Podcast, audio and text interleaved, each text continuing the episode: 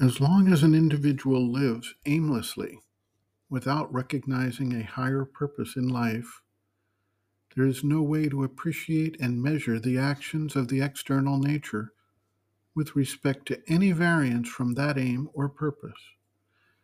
The aim or purpose comes with the identification with the soul, the psychic being, which is connected to the divine spiritual being that is one and which is manifesting in the universal creation through all the individual points of reference that we consider to be individual beings. Once the individual has found this source and reference point, it becomes relatively easy to recognize the ways that the mind life body complex diverge from expressing that purpose in all ways. This divergence is what the mother calls a disharmony between the outer surface nature and the inner spiritual essence of the being. In actuality, the disharmonies exist at a number of levels and operate in the mind, the life energy, and in the physical body in a variety of ways. The mother writes, quote, You must become aware of the points where this harmony does not exist.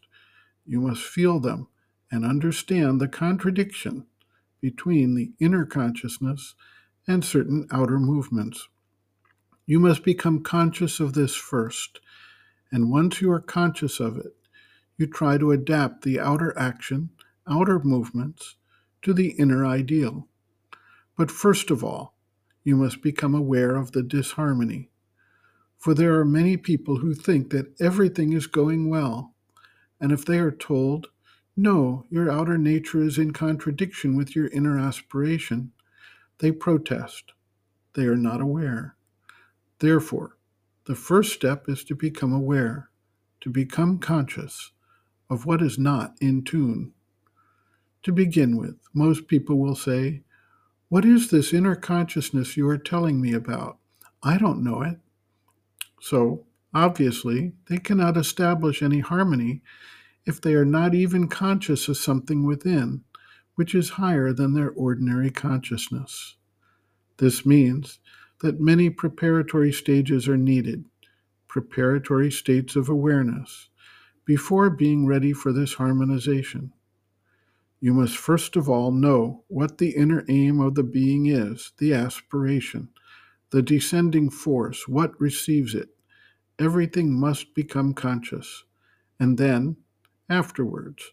You must look at the outer movements in the light of this inner consciousness and see what is in tune and what is not. And then, when you have seen what does not harmonize, you must gather the will and aspiration to change it, and begin with the easiest part. You should not begin with the most difficult thing, you should begin with the easiest, the one you understand best, most easily, the disharmony which seems most evident to you.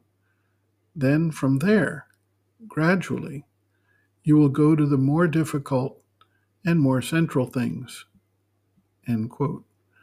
Reference Sri Aurobindo and the Mother, Our Many Selves, Practical Yogic Psychology, Chapter 5, Organization, Harmonization, Unification, pages 131 to 132.